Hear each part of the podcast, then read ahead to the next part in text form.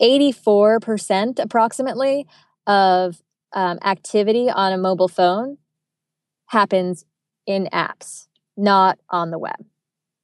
So, and actually, it happens in like five apps. It happens, and those five apps kind of differ by audience. But but let's rewind that for a second, right? So, if the va- vast majority of online activity is happening on mobile phones, and the vast majority of that activity is happening in apps, what does that mean for SEO? What does that mean for Google? And what will it mean in five years?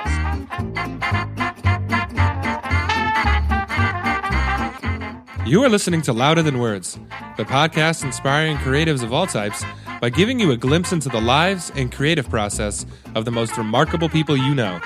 I'm John Bonini, and I'm your host.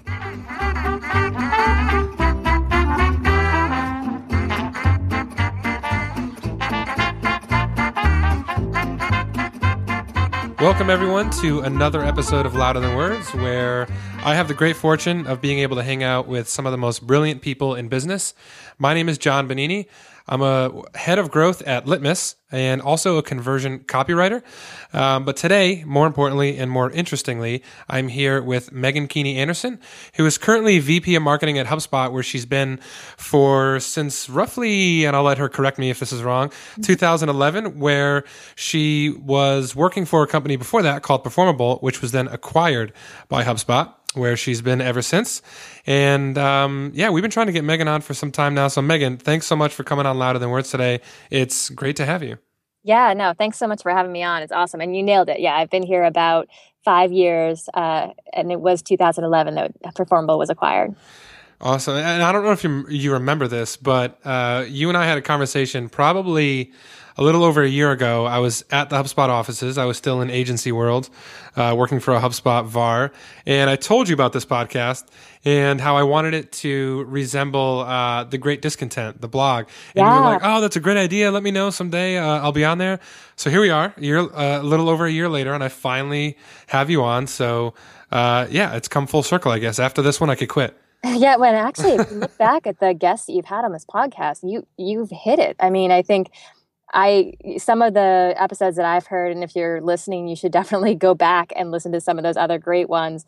Um, you had uh, uh, Kleon on there. Um, you had like a bunch of different people that were all right at that caliber of you know the, the great discontent. So now I sort of feel I wish I had gotten in on the early side because now I feel sort of bashful next to all those people. Uh, but yeah, great list. Austin Kleon was uh, he was probably the only one that I recorded for myself. I I went way over an hour and I didn't care. I didn't care like how how it would because he was really the person that I had in mind when I first started it and I was like if I could ever get Austin Kleon on that will be like that and I even told him that in the intro. Um, and so yeah, that was a lot of fun. But yeah, I appreciate the kind words, but uh, it's awesome to finally have you on. Um, so I guess we'll start here. Uh, could you? I know I briefly touched on you know your your pre HubSpot days at Performable, but um, could you briefly describe sort of the path that's led you to what you're doing today at HubSpot?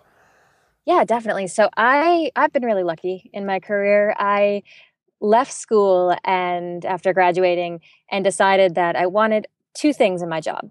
I wanted to have a job that was really writing intensive. I loved writing. My whole undergraduate and you know elementary career had been really focused on writing. So i knew that that that was essential. And i also wanted to have a job where the people i worked with my colleagues would be so passionate about the work um, and the thing that they were writing about that they'd just be throwing themselves at it. And so i looked for the intersection of those two things when i was looking for my first job. And where that landed me was as a copywriter um, for a, a nonprofit called united way and so I spent my first five years there. Uh, and the nice thing about working for a nonprofit is that if you want to wear a bunch of different hats, you can, because usually they're strapped for resources and understaffed. And so, although I started as a copywriter, I quickly evolved into you know starting their first social media strategy um, you know when the website needed redesigning i kind of figured out how to move it from a dreamweaver site to uh, CMS. I think we moved it to Drupal at the time. Taught myself all that on the job, and so having that experience of being under under resourced allowed me to kind of like learn a lot in my first uh, role. And the way that I taught myself those things, especially like the tech side of marketing, was through the, the blogs of tech startups. So I read HubSpot's blog religiously. I came across a blog um, from a guy called David Cancel who was running this um, new startup called Performable and uh, really loved that. And so when I saw that they had an opening, I had a glass of wine at 10 o'clock at night and I sent in an email application and tried to get my foot in the door with no tech experience whatsoever.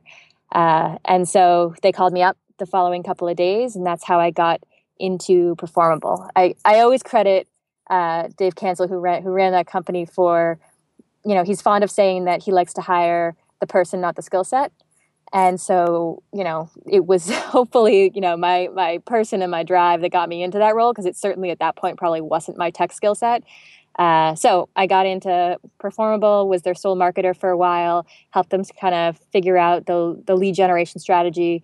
And then not long after i got there i want to say about five or six months after i got there uh, was the acquisition. And so hubspot it was uh, their very first big acquisition really their first acquisition at all um, and we then folded into the HubSpot community. And I spent the last five years here, d- furthering my career, learning more, uh, and to getting to the point where I am today as uh, one of the VPs of marketing here. And Performable was pretty small, right, headcount wise? Yeah, I think we were we were somewhere between ten and fifteen. So, uh, what was it like? So you're you know you're ten to fifteen people, and uh, I was actually talking to one of the guys at Drift who was also at Performable with you and, and with David at the time. And yeah. his he said his biggest adjustment was going from you're around these 10 to 15 people every single day. You're working closely with these same 15 people every single day. And then, you know, you get acquired by obviously a bigger organization. And then eh, almost overnight you don't really get to see or work closely with those same people anymore and so like that's kind of the other side of the acquisition that most people don't hear about. So like sure. what what was it like going from a small team, you know, uh, you know, especially at a startup like that, tech startup, small team like that, everybody rallied around like changing the world, right? And then you get acquired um, by HubSpot. What was like what was just that whole like what was that whole period of time like making that transition? Yeah. Um so I think that going through an acquisition is probably the single best reminder of how serendipitous and circuitous life can be uh, because your whole scope changes in an instant. Uh, as do the opportunities that you have in front of you, as do the challenges that you have in front of you. So, you know, what you were just talking about, the challenges of suddenly being in a place where you see the, the full cohesive picture of the business to going to a place where you see really intensively a frat, you know, a section of it. Um, and you really have to like lift your head up to try to see the the full picture so you don't get too mired down in um, the day to day. I think that's that's a fair challenge in going through a acquisition from a small company to a big one. But on the flip side of that, you know, I think that for for me, like I went from being the only marketer uh, and having to really scrape and scramble for every thing that I learned and to really only be able to to follow my own instincts on that to being on a team of what I genuinely think are some of the best marketers on the planet and suddenly being able to learn from them every single day. And that has maintained from the day I started HubSpot all the way up to, to you know today this this morning learning new things all the time and i think the the pace of learning uh, at a bigger company can can really sort of um, to, can grow exponentially. I think I, I've I've learned faster and in a different way here than I necessarily would on my own. Um, now you learn a lot in a startup too. Uh, it's just a different type of learning because you're you're scraping and, and kind of like trying to fight for every thing you figure out. Yeah, but I feel like that is essential too. That going through that and doing things in an unscalable way, and I think that part of it probably prepares you for when you get to a big company like that. You're like, wait a minute, like you guys, this this is easy stuff. I I know how to do this. Like you guys, and it's almost like you become, you know, like the curse of knowledge. You think, you know, because you had to scrape along and do those things that it's that hard, or uh, for everyone, and it's actually easier when you get to a bigger organization to you know utilize resources to get things done. So, um, yeah, yeah. De- def- I could see that definitely being a, a big positive change. Um, I guess what was your because you knew who HubSpot was. Obviously, I mean Yeah. you're in the Boston tech community. Um, even in 2011, everyone knew who HubSpot was. Like, what were uh, I mean, were you excited to to go from you know the small team and, and be acquired by HubSpot? Yeah, I mean, I think I was. I use this phrase a lot um, with Kipp Bodnar, who's the CMO here. Uh, I think I was appropriately nervous. Like I, I was, I had like the right kind of first day of school jitters going in me, and I think that um, that kind of it woke me up. It enlivened me to to try to make my mark there as early as possible. Um, but I did. Like I looked up to HubSpot at the time. They had taught me a lot of the things that I knew about marketing. So then the chance to get to to come in and be part of that and learn more, it worked out really well for me. Um, I think the other thing to to say here is like, I don't think all acquisitions work out well.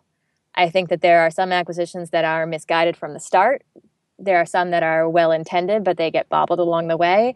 And I got lucky in the fact that like the only acquisition I've ever gone through was handled really well. And it also happened to be the first acquisition that HubSpot had ever done.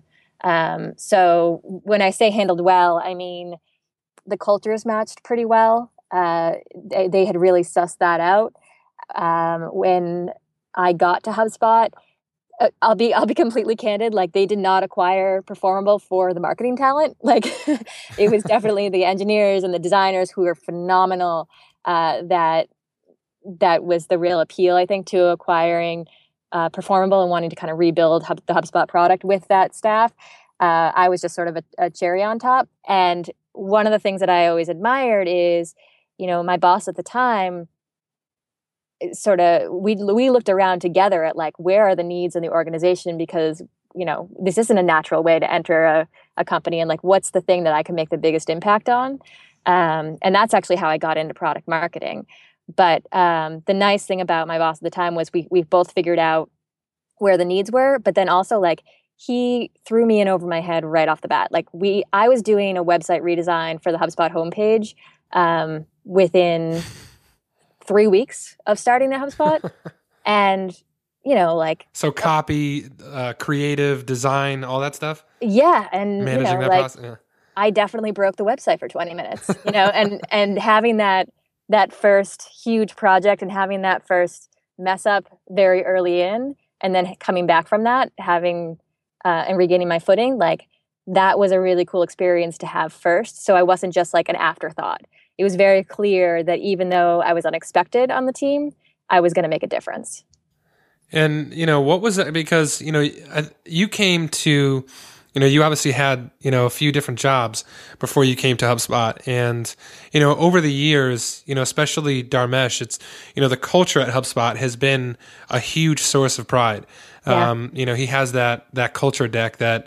Um, I feel like just about everybody in tech has seen or tried to copy in some way unsuccessfully. Um, and you know, this has been a source of pride, and it's not just it's not just like the candy on the wall, right? It's right. it's also just like the attitude and things like that. So it's been this big source of pride, but it's also been like a bit of a, a lightning bolt for criticism as well. Yeah. So as somebody who had jobs prior to HubSpot. So you've seen the way it's worked elsewhere. You weren't right out of school and, and joined HubSpot. Like, what is it like working there? So um, I'm going to say something a little bit hyperbolic, and then I'm going to pay it off. Um, which is to say that it really is. It's unlike any place I've ever worked. And, and as you said, I've had other jobs before this. I'm sure I'll have other jobs in the future. But there's something really unique about the culture here, and I've tried to pick it apart in different ways. And the thing that stands out to me the most is there is this like constant focus on learning and betterment that runs through everything here. So, for example, um, little things like we have this series called Hub Talks where we bring in outside experts that range from like the governor of Massachusetts to last week we had a news editor from BuzzFeed uh, to a violinist, like really different, uh, different specializations, but but experts in their field. We have them come in for these lunchtime talks where people can learn from them. We have peer led classes um, called, I think, Always Be Learning, um, where your peers, whether they're younger than you or older than you, can teach you anything from like coding to public speaking uh, to cooking. Um, there's a there's a program called Athena, which is designed to match emerging female leaders with executives for conversations about career development, like how to how to build um, your reputation and build your career, not only at HubSpot but beyond. So there's like everywhere you look, there's some sort of education going on in a way that I hadn't experienced since college.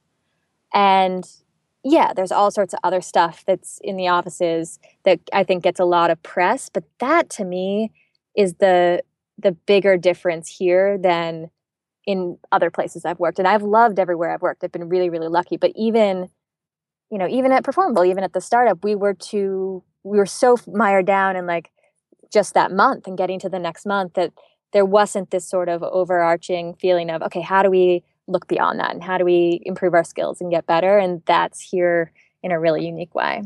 So I'm I'm smarty. I think I'm smarter every day that I'm here and and that's and you've been there a long time, so that says a lot. Um, so you know you've been there since 2011. A lot has changed at HubSpot over the years. Obviously, IPO. You know, just the growth of the company continues to be, you know, impressive, and you know you've gone international offices in, in Dublin and yeah. Australia. So, what I mean, you guys do a lot of things. Like, what has worked? Like, what if you, I mean, for the for the six seven years, whatever it's been since you've been there, um, what have been the things? Because there's a lot of companies that blog, right? There's a lot of companies that that um, you know have you know very aggressive PR strategies, or you know they put out premium content and they host conferences, and they still don't see the type of growth that that HubSpot sees. So, from your standpoint, like what has just worked over the years? Yeah. Well, so I think it's been different at different stages of our development as a company. So what worked early in is not what works today. And usually we go through these periods of like rapid growth and then a plateau. And in that plateau, we need to figure out what that what's going to jumpstart the next phase of growth. And so, you know, I think in the last year, the thing that has really helped to grow us has been establishing what we call a a CRO team, or a, uh, really shorthand is the, is called the optimization team, and that's a team of it's almost like a SWAT team of a UX specialist, developers, SEO experts, content experts like Pam Vaughn, who you had on the um, podcast a while ago, mm-hmm. and their whole job is find places within the whole HubSpot mechanism that you can optimize, whether it's um, you know, Pam's historical content optimization, where she goes back and she actually, you know, finds the content that is ranking really, really well, but maybe not converting as well, and goes back and does a refresh on that content, modernizes it, bringing brings in new examples, and makes that conversion path clearer.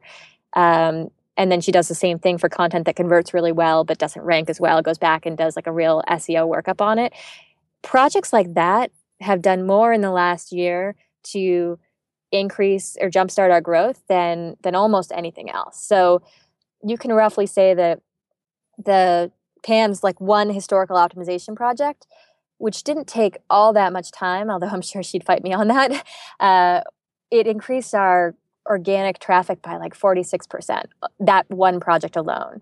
Um, by the end of the year, and our leads generated by our, from organic search by like 75% by the end of the year. And those are meaningful, meaningful differences from one project.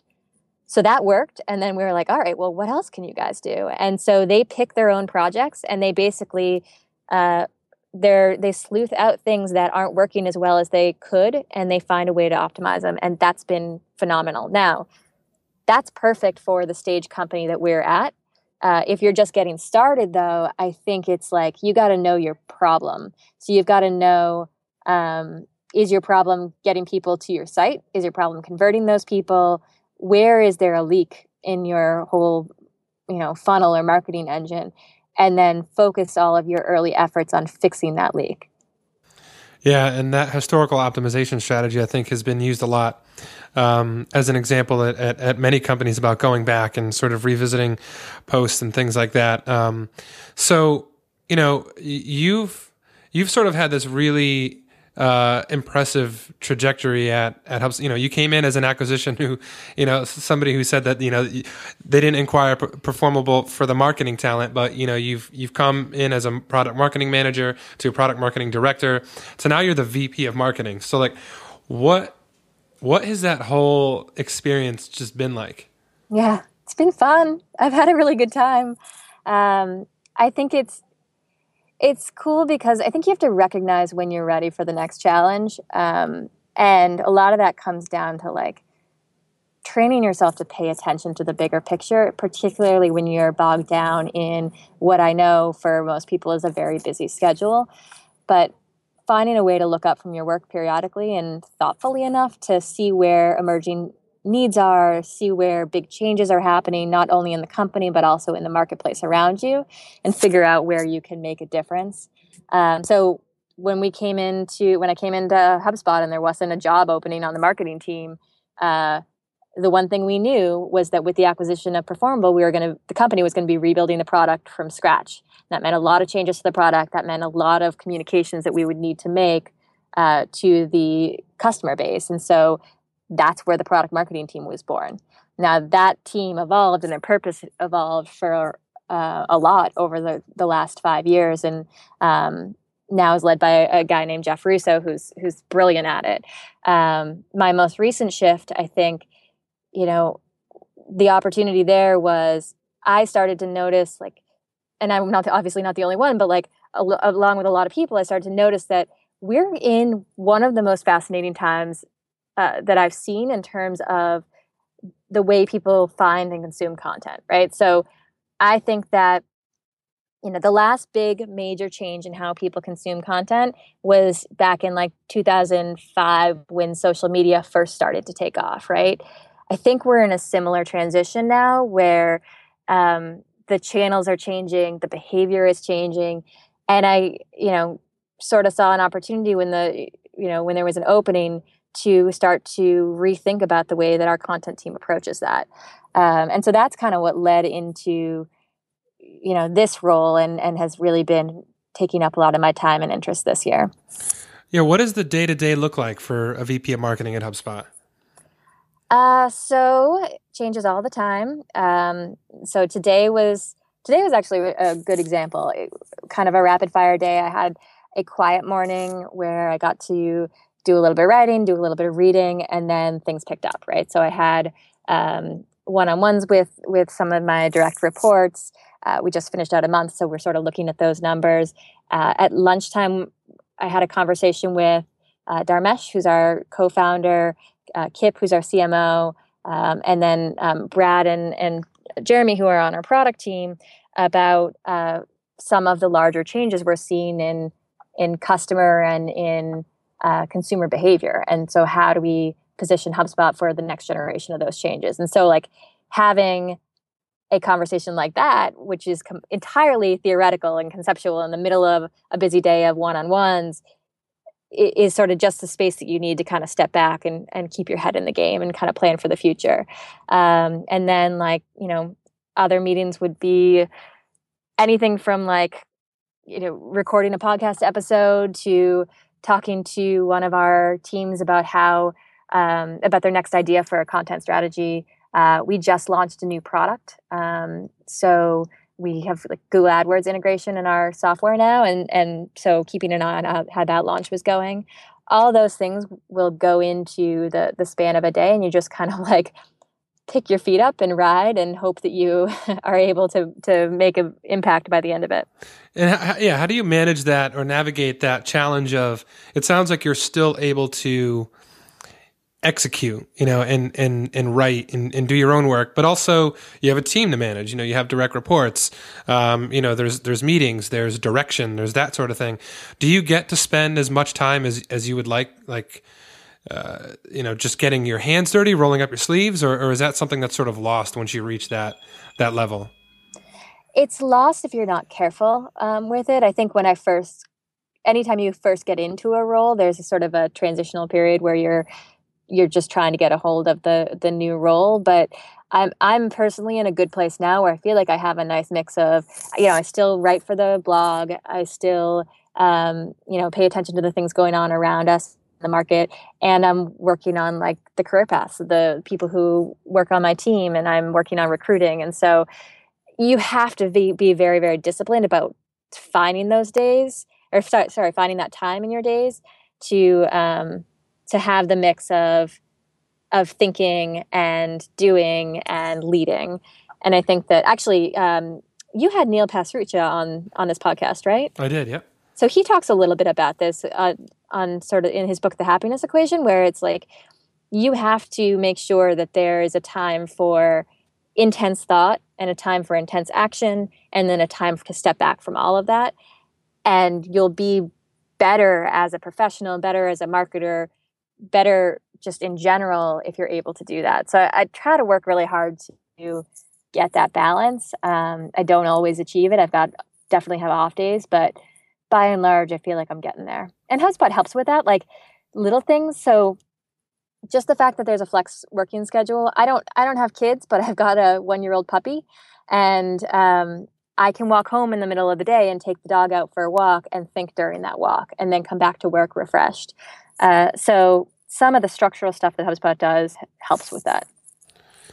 Another thing I find really fascinating is in in really any you know software or product company is the relationship between content and product.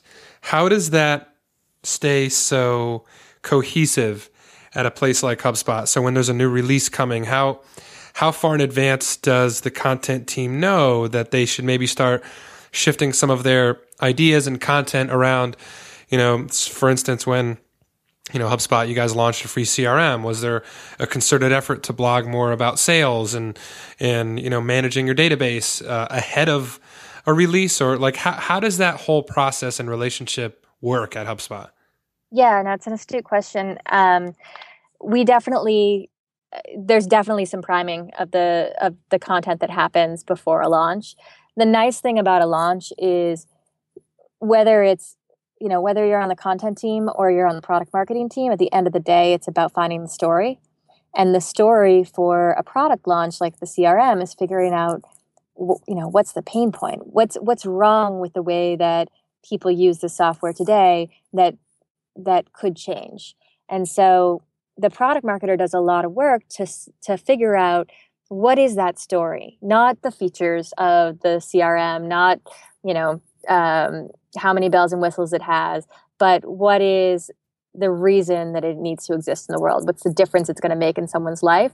And once you have that story, and you can have that as the CRM is being built, as the product's being built. The moment you land on that pain point after talking with customers, that's when you go to the content team and you're like, here's what I'm hearing from customers is their biggest challenge. What content would match this challenge? Uh, so there's a brainstorm that happens pre launch where the product marketing team and the content team gets together and sort of maps out the different chapters of that story. And uh, we'll talk about it from a strategic standpoint before the product launches. And then once the product launches, um, we'll talk about it in a little bit more of an overt way. It's it, it sounds it sounds smooth, but you know, at, at a lot of companies, it it can be very you know either the the engineering team or the product team doesn't communicate timelines effectively. So it sounds like you guys have it figured out right? So um, that probably yeah, makes I mean, things a lot easier from a content standpoint. It's not flawless. There are still times when features ship when nobody's known about it. Um, we have to we have to do some you know rapid communication. But in general it's like if you don't have the story while you're building this product you're sort of missing the boat. You got to know what this thing is going to mean. And the second you know that that that place like all the speeches and content and you know uh, it, sales enablement tools that come off of that become a lot easier because everybody's reading off the same book. For sure for sure. Um, and a couple minutes ago you you mentioned you know uh, writing and and sort of like the next phase of growth um, for hubspot something that you wrote recently um, called decentralized content why writing is moving away from the website it looks like hubspot's done a lot of offsite content in the past year so you know you launched the growth show which um, you know we were talking before we, we uh, recorded here, and you guys just had somebody from Lego on there. Uh, yeah. So the Growth Show has has sort of grown into this massive podcast that's a stalwart on like you know the the top twenty five podcasts on business on iTunes, and then you also have a publication on Medium. Um, that's you know that I see basically every single day popping up in my feed. So I guess what's the strategy behind these things? Um, you know, because in the past you would often hear, you know, don't build content in other people's backyard. You know, get right. people back to our domain. It's good for SEO. Like, uh, but you know, you've you've seen companies kind of shift away from that a little bit, but you guys have definitely made a concerted effort to kind of, you know, have this content offsite. Um, so I guess, yeah, why? why is that there? important? What what what's changed?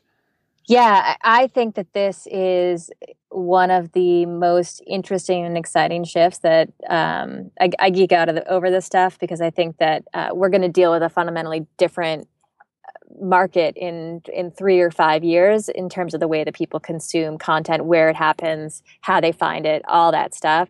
Um, so backing backing that back from like a breathless overstatement, um, here's here's how I think about this. So we all know that the the majority now of internet traffic happens not on the desktop but on a mobile phone. That we just sort of crossed that threshold over the last couple of years. Now, 84% approximately of um, activity on a mobile phone happens in apps, not on the web. So, and actually, it happens in like five apps. It happens, and those five apps kind of differ by audience, but but let's rewind that for a second, right? So, if the va- vast majority of online activity is happening on mobile phones, and the vast majority of that activity is happening in apps, what does that mean for SEO? What does that mean for Google? And what will it mean in five years, right? So, I think that um, whereas we used to have one playbook of like, let's create a bunch of content on our site, optimize it for search. And then when people go to Google, they'll find our content and that'll be their front door into our business, right? Uh, that's how things were. I think that's kind of how major like mostly how things are today. But I think in the next five years, there's not going to be one SEO playbook. There's going to be a search playbook for web browser. There's going to be a search playbook for apps. There's going to be all sorts of different ways that you can get your content found. And so we're leaning in a little bit to establishing an offsite content strategy because of some of those trends that we're seeing. Now, getting the timing right on all that is is always a big question mark. But where we are right now is through we're basically like there's a lot of experimentation happening. Um, I think that uh, when you talk about you know uh, offsite content, the way we used to think about social media. And I was just talking to uh, one of our leads on the social media team today was like, oh, social media is a promotion channel. So we're going to publish something on our site. Then we're going to take that link and we're going to push it out through Facebook, Twitter, um, you know, LinkedIn, all the different social media channels. And that has worked. That little two two step of like create and promote has worked really well um, for the last few years. But you're starting to see some changes in those actual social media channels. So Twitter introduced Twitter Moments and Facebook introduced instant articles. And each of these channels now, LinkedIn has the Pulse network. Each of these channels now are trying to keep more of the the iShare on on their channel themselves instead of actually passing them through. So these things that we used to rely on as pass throughs are now kind of cul-de-sacs and and the the attention is staying there. Now you could look at that and get really deflated and be like, well, the game's over you know how, how are we going to get people back to our site or you could look at that and think we don't just have one home planet we have a universe of different satellite planets where we can engage um, prospective customers existing customers with our brand and so our play this year in in trying to get you know build some audience and build some content off site is really to, to try to feel that out and see what the potential is there does that make sense? Yeah, no, it, it's and it's really fascinating too. So, how does that change your like what changes like on Facebook, on Twitter? You know, they are largely distribution networks now for content. So what you're saying is, you know, and and you could see this already happening. You know, with Facebook Live was just launched today. You know, Periscope. You know, obviously these apps, these channel, they want to keep, like you said, the attention in apps. So how does your approach change? Has HubSpot changed their approach at all to engaging in Facebook and engaging in Twitter? Has that changed from what it used to be, uh, you know, just a couple years ago? Yeah, I think, um, you know, we're actually, so we look to BuzzFeed a lot on this one because they have a really interesting structure where they, they sort of have, they don't create a centralized piece of content and then promote it over a bunch of different channels. They actually build the content for that channel. So they have Facebook in mind when they're creating a certain piece of content, and they won't share that same content on Twitter necessarily. Um, and so the biggest sea change that we're trying to move through now is what makes something inherently successful on Facebook, and how do you build that in from the start? So when we go to record a video that's going to live on Facebook as opposed to our blog, what are the changes that we need to make to reflect the way that people consume that video on that channel?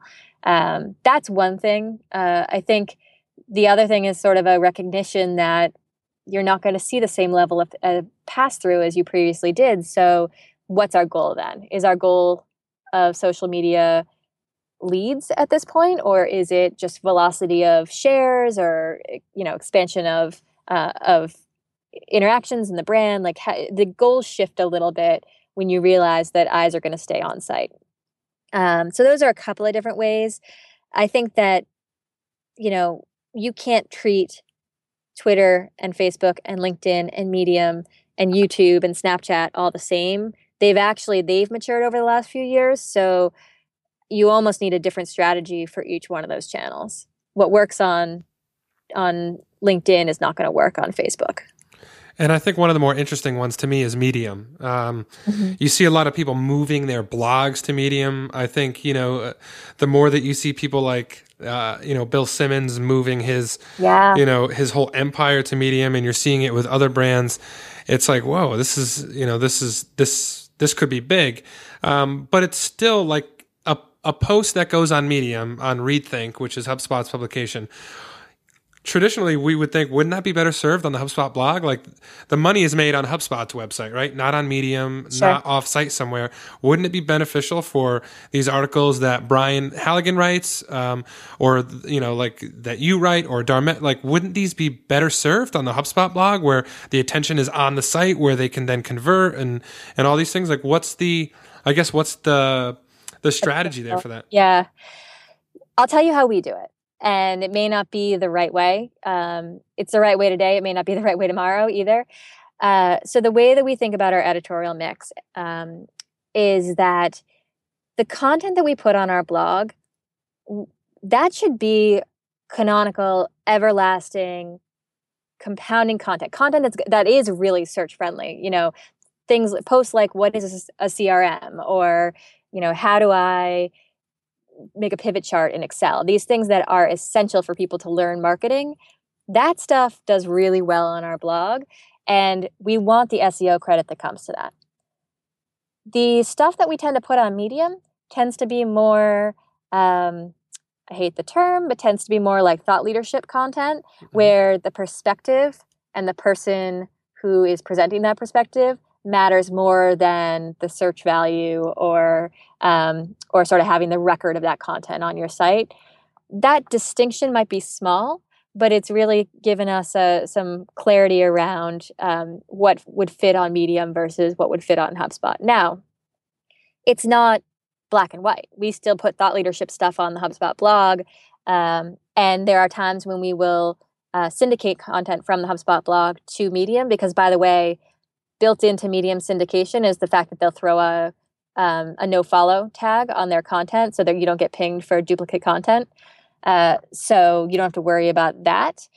Um, but by and large, like when we're thinking about our editorial mix, the stuff on Medium is the stuff that we know will be highly shareable, but maybe not necessarily the thing that's going to last and be there six months, a year from now, pulling in traffic.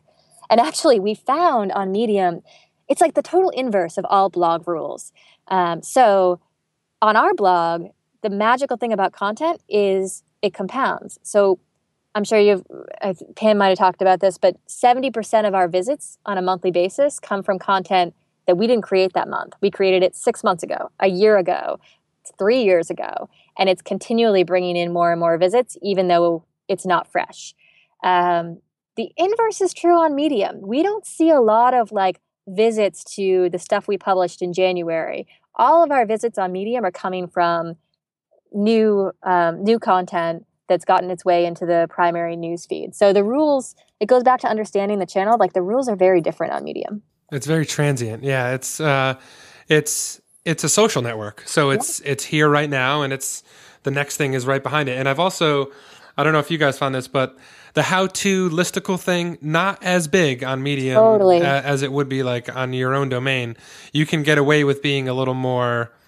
Yeah, I guess I guess the word is like thought leadershipy or or a little more creative in your titles, and that stuff tends to do very well. And it is like the inverse of all of all blog rules. Um, so has it been working for you guys? Like, how do you guys measure the success on Medium? Yeah, uh, another thing that we're talking about all the time is like, are we measuring this in the right way? Uh, so what we're tracking right now are certainly views, um, but then also f- followers of both the HubSpot handle and of the publication Read Think.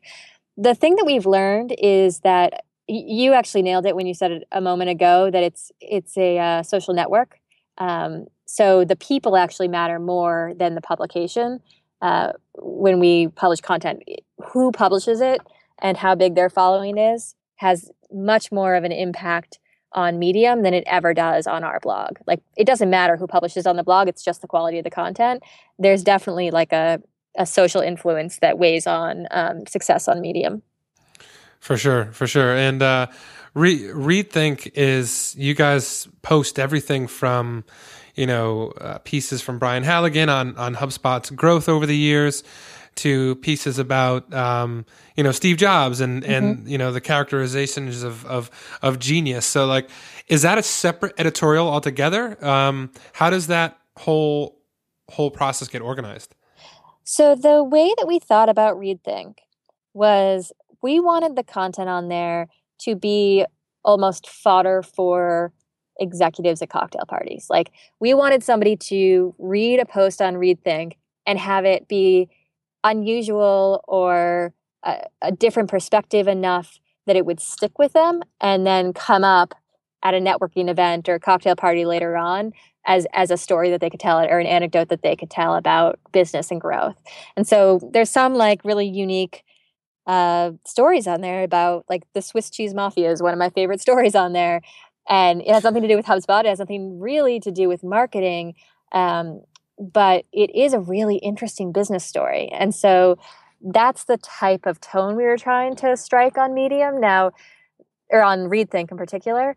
Uh, that's also something we're watching. You know, I think you don't really know your editorial mix until you see the numbers come in. And so as we learn what people like on that um, on that publication, we'll probably evolve that a little bit. But that's been our, our litmus test so far. Um, pardon the pun. Um, is is is this something that would stick with somebody enough that they would tell this as an anecdote later on? Yeah, it's interesting, and you could definitely tell just from uh, reading through the publication. So, what does rethink mean? Like, wh- where did that title come from? um, it's so hard to find a good URL these days, John. uh, no, really we were we wanted it to be. It's a little bit on the nose, but we wanted people to read read the content on there and then spend some time thinking about it afterwards. We wanted it to be something that takes someone out of their day as opposed to just being like something they quickly consume in their day. We wanted to be like this solitary moment of like thought that comes out of reading each post. And maybe that was really aspirational and, and a little bit lofty, but that's kind of where the title came from. Great. And, and for everybody listening, definitely check out Rethink because it has a ton of interesting content that would appeal to to just about anybody. I mean, uh, not even just you know business oriented people. So definitely check it out. Um, and I have to ask you too about the Growth Show. Um, sure, you know, yeah. You've been heavily involved in that since HubSpot started it. So you know you guys have had a ton of guests on it. I feel like when it first started, it was very focused on, you know, the marketing and business and advertising world. People like Seth Godin. You had executives from Slack. Um, you know, all these companies, and now it's sort of grown into now you have you know people from Lego. Like it's mm-hmm. it's grown into this this thing that's like gone beyond just just business um, and appeals to a lot more people. So um, I guess like yeah, who who has been your favorite? I guess guest so far. Really put you on the spot. So no, but that one's really easy for me because it was like uh, I had. So my favorite guest was this guy Rick Ridgeway from Patagonia, and um, only because I left. I've talked to really, really interesting people as part of this podcast, um, and they've all, you know, been really riveting. But I left that conversation with Rick, and I felt different. You know, like I, he has such a a way about him and sort of a philosophy to the way he lives his life that it just completely caught me off guard. Uh, and there was this kind of magical moment where he had just he had lost a friend, like a really close friend, two weeks earlier to a kayaking accident of all things, and and took the time in that conversation to to talk about you know life after that and how he has sort of gotten back into the flow of things and what's gotten him there. And it just like it was one of those conversations where you lose you talked about you know with austin you lost track of time. I felt like i lost track of myself in that whole conversation and i left it feeling very different than I did going in. So no like every guest that we've had has been amazing, but that Patagonia episode was like one of the more fascinating conversations I've had in my life. Definitely adding that to the listen list, as should everyone. Um, uh, you know, uh, Patagonia fan too, aside, but yeah, that that sounds really interesting. Um, so you know, you guys, HubSpot as an organization has I mean, you guys are basically involved in most platforms, right? Snapchat, Instagram, everything, right?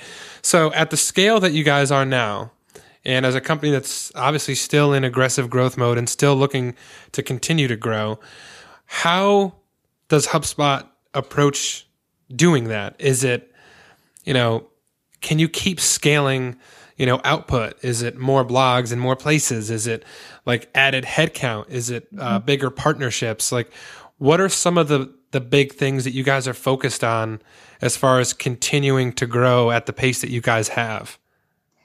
I think it's finding the opportunity. So certainly as we grow, we're going to add headcount. Um, but I think it's like knowing where that headcount should go is probably the more important decision. So it's not just that every year we should add another blogger to the to the marketing blog and push out another five posts a day or what have you. Like it's not that kind of one for one growth. I think it's looking at where's the opportunity for the company. So it, for example, I mean, there's a huge opportunity internationally. Um, you know, Dublin, Sydney, Singapore, they're all growing really fast. Um, our LATAM strategy is growing really fast, and, and you could tell it's in early days. You can just feel it. So I think we'll see a lot of growth there and knowing to invest there. But I also think part of growing is again picking your head up and looking at where is the market headed and how is behavior changing and how do we prepare for that. So um, earlier this year we got together uh, again as sort of an exercise and we were like all right. A lot of people think about their competition. A lot of people think about like what's going to disrupt this company. Why don't we start to think about what could actually disrupt inbound as an approach to marketing and an approach to sales? Like what's the thing that is going to make that not as effective anymore right? And how do we pro- how do we you know build against that? And so that's where things like you know noticing the the movement of of content away from the website came out of that and noticing things like um, people not really wanting to fill out forms or or different different versions of what a what a tra- what a conversion is on a website. All those things we started to talk about and we started to figure out like all right how do we future proof against these things? How and and by future proof what i don't mean is you know hope that it's not going to happen and like you know run away from it. What i mean is how do we run straight at that? So we put together a bunch of teams that are um, geared towards each of those larger trends that we're seeing in the market and you know they're they're cross-functional teams but they're working on projects that hopefully will help us at least understand those changes better if not capitalize on them. So uh, long way of saying i think there's certainly just scale of of head count and a volume of what we're doing, but I think the the probably the more pertinent point here is knowing where to to target that that growth and to make sure that you're putting it um, at the in places that are you know in the best position to be optimized. Well, it seems like HubSpot has always done a really good job of that. I mean, the whole idea was born out of that. So I would I would think that you guys are, are well positioned. Um, so that's really interesting. So um, I like to sort of end these things on a, on a on a light note and ask you uh, a few questions that are more I guess, uh, you know, uh, personal to the things that you enjoy, like reading, because I know you're a big book nerd like me. um, but first, I have to start off with this question because, um, you know, people learn about a lot of cool apps this way. And I think there's a lot you can tell about a person by what apps are on their home screen. Mm-hmm. So when you open up your, uh, I'm going to guess you're an iPhone person. I am. Uh, when you open up your phone, like what apps are right there on your home screen that you use all the time? Uh, so I've got I'll, I'll pull it out here. I've got um, I've got Slack. We're a, we're a Slack company. We use that a lot um, as a way to stay connected with the different offices and when you're off site. I've got um, I am trying to learn Snapchat. I'm not a native to it, so I've got like all the people on my team teaching me how to use it. I right now it's just all pictures of my dog. Um, uh, speaking of my dog, I've got an app called Rover, which helps me find a dog sitter when I've got to go out of town, as I frequently do oh, for HubSpot. Cool. Um, I've got I I still love Twitter with a passion. Uh, Twitter is like my social network, and I defend it to the to my last breath. I know people give it a lot of um, I'll just you know people give it a lot of shit, but I I really like Twitter. Uh, so that's probably the one I use the most often. I've got the Medium app here. Um, I write for Medium. I read a lot of my content on Medium. Um, so no huge surprises here, but um, uh, the the one other one that I use a lot is Feedly. Um, I'm still like a lot of people have sort of moved away from the RSS reader, but I like using Feedly as a way to to keep up with the blogs that I learn from. Yeah, and there's like so many of those. There's Flipboard, there's Feedly, then I guess you know Pocket's completely different, but it's still about like having all your content in one place. Um, I totally yeah. use Pocket. Pocket that, is where yeah, I Pocket store things that are so smart that I want to go back and like borrow from that and and you know cite it and pull pull stats and quotes from it for future writing. So I think something else we learned about you just now is that you're okay leaving your dog with strangers. How does Rover work? that seems uh, really so. Like a stranger just shows up to your house, or how does that work? It's not quite strangers. You get to meet them first, um, but it's it's people in your neighborhood. It's like on demand pet service. So it's people in your neighborhood that um, you know maybe they have dogs themselves maybe they're just like they want a dog and they don't have enough time for one yet where if you're going out of town for a night um, you can you know interview them really quickly uh, have them meet your dog and then book them and pay for that stay um, all out, out of one app Interesting. That's that, that's that's that's definitely one I'll have to check out. Yeah. Um, and as I mentioned before, I know we've talked about this, so I know you're you're a big reader, you're a big book nerd, as I am. Uh, what what are some of like the best books that you've read recently? So um, so there's this guy Clive Thompson who wrote this book called Smarter Than You Think, that I actually read now. I, I need to find a new favorite book because I read it now almost a year ago, but it's it's been a year and I haven't found one that I like better than this. Um, and what Smarter Than You Think is about is there's a lot of like hand wringing and chicken little calling around the um, the fact that technology like we're all so dependent on technology right and it's got to be it's it's we're not talking to each other anymore we're you know, not having conversations the same way we used to. We're losing our memory because we go to Google for everything. And it's there's for a long time now been a lot of sort of like negativity around the impact of technology on our lives. And this book, uh, Smarter Than You Think, takes the contrarian point of view, which is that actually any major advancement that we've had from the printing press all the way up to the you know the iphone and and virtual reality and and continuing on into the future has come with this kind of panic around what is this doing to our brains? What is it doing to our children? What is it doing to our interpersonal relationships?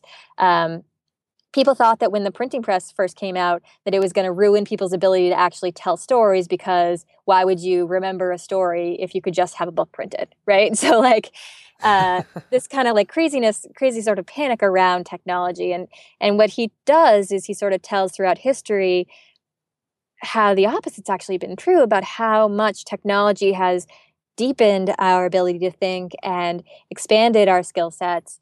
And, you know, I, I tend to be an optimist about this stuff, but in a world that I think is really full of a lot of panic around tech and, you know, communications and all of these channels, um, it was nice to read something that was both really well written and also kind of took the positive angle on it. So I loved that. He's actually working on another book. I'm excited for it to come out.